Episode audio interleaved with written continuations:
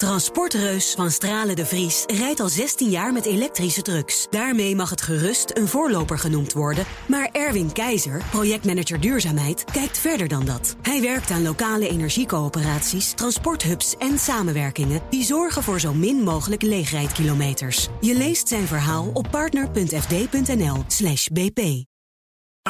En dan Factgoeroes. En onze eigen factguru Frank Leeman is bij ons. Frank, goedemorgen.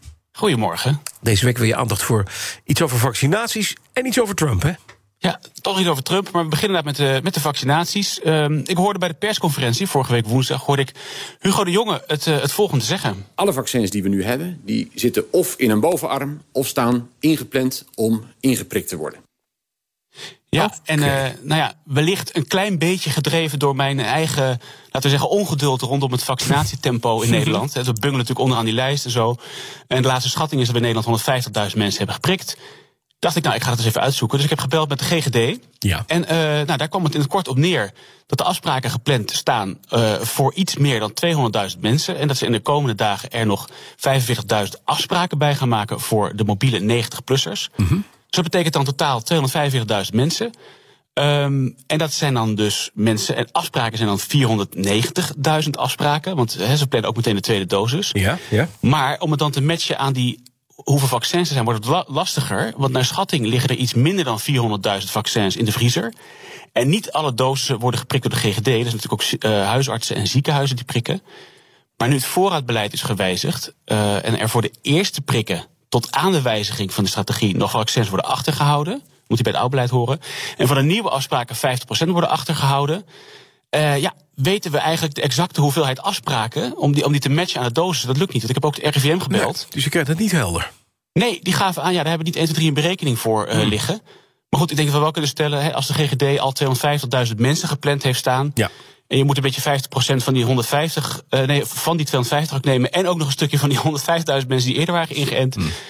Nou ja, dan, dan uh, matcht dat wel ongeveer. Ja, oké, okay, dat is wat match met Hugo de Jong, maar het gaat, het gaat niet heel hard. Nog even nee, over. Overigens, uh, ja? ja? nee, nog overigens communiceert de GGD sinds afgelopen donderdag uh, hun aantallen ook dagelijks op de website. Dat vond ik wel interessant om nog eventjes te melden. En ze prikken op dit moment net geen 10.000 mensen per dag. Ja.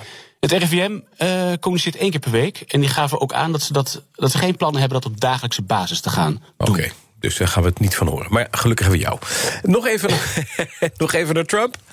Ja, nog even naar Trump. Ja, ik dacht nu de inauguratie van Biden erop zit, misschien aardig nog even terug te kijken naar vier jaar nepberichten en, uh, en rare claims. Want daar zijn we natuurlijk inmiddels een beetje aan gewend geraakt. Ja. Maar uh, de Washington Post, daarbij zit de teller inmiddels op 30.573 valse claims. Uh, nu moet ik wel zeggen, de Washington Post. ja. Ja, het getal is natuurlijk. Je, je schrikt er eigenlijk al niet eens meer van. Zo normaal is het geworden. Bizar veel. Bizar veel, ja. En dan moet ik zeggen, de Washington Post, hun factchecks zijn niet altijd even correct. Maar goed, laat het er dan geen uh, 30.500 zijn, maar uh, het is alsnog heel erg veel. Mm -hmm.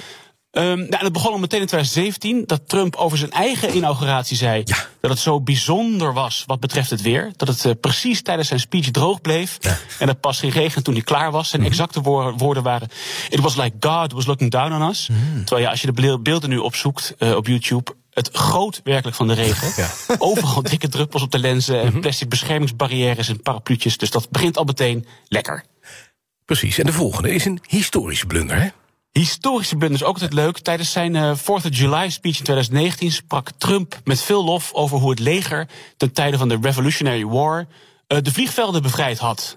Um, maar ja, het interessante aan de opmerking. Ja, inderdaad. Is dat de Revolutionary War ongeveer 127 jaar voor de uitvinding van het vliegtuig was. Ja, ja. Dan hadden we nog even Sharpiegate.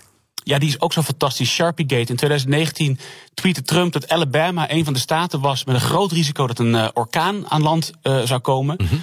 En dat was dus niet zo. Dat werd ook al gezegd door de, door de weermensen. Op zich geen gekke vergissing, kan je ook makkelijk fixen. Maar in het geval van Trump uh, presenteerde hij toen een paar dagen later vanuit die Oval Office een papieren weerkaart waar hij overduidelijk met een viltstift, met de Sharpie dus, het pad van de tornado erbij getekend had, zodat het nog net een beetje zo langs Alabama zou schurken. Uh, het lijkt wel satire. Alleen behalve dat nu op CNN ook een verhaal rond doet dat mm -hmm. de mensen van de weerdienst door mensen van Trump uh, onder druk gezet waren ja, om te doen alsof Trump het toch goed had. Ja, ja, ja. ja, en ja. zij fout. Ja. Dat is ook een verhaal van CNN waarbij mevrouw Briggs, die uh, naast Fauci opereerde als vaccinchef, onder druk gezet is om, om data die niet klopte, maar geproduceerd werd door Trump of door zijn gevolgen even werden ingeschoven als de waarheid. Maar we hebben er nog één. de benoeming van de Michigan Man of the Year.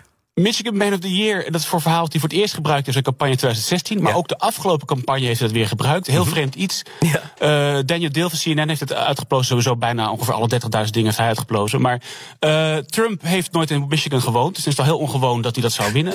Eh, maar ze hebben gebeld met Michigan. Ja. Hij heeft dat niet gewonnen. Hij, hij- hij was geen Michigan Man of the Year. Maar die hele titel, Michigan Man of the Year, die bestaat ook überhaupt niet. Oh, wat mooi. Ze heeft hij zelf Ja. bedacht. Heeft hij echt zelf bedacht. Nou, nog één korte.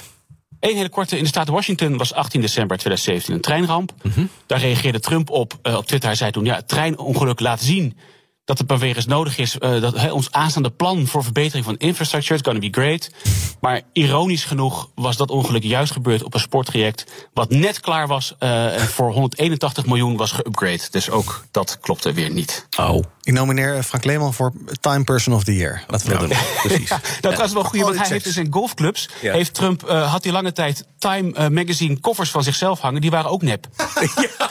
Mooi, hè? Dus dat ga ik ook doen hier thuis. Heel Ja, goed. dat is heel handig. Dankjewel. Eh, man, man of the Week is hij eh, geworden. Frank Leeman, onze vector. Transportreus van Stralen de Vries rijdt al 16 jaar met elektrische trucks. Daarmee mag het gerust een voorloper genoemd worden. Maar Erwin Keizer, projectmanager duurzaamheid, kijkt verder dan dat. Hij werkt aan lokale energiecoöperaties, transporthubs en samenwerkingen... die zorgen voor zo min mogelijk leegrijdkilometers. Je leest zijn verhaal op partner.fd.nl bp.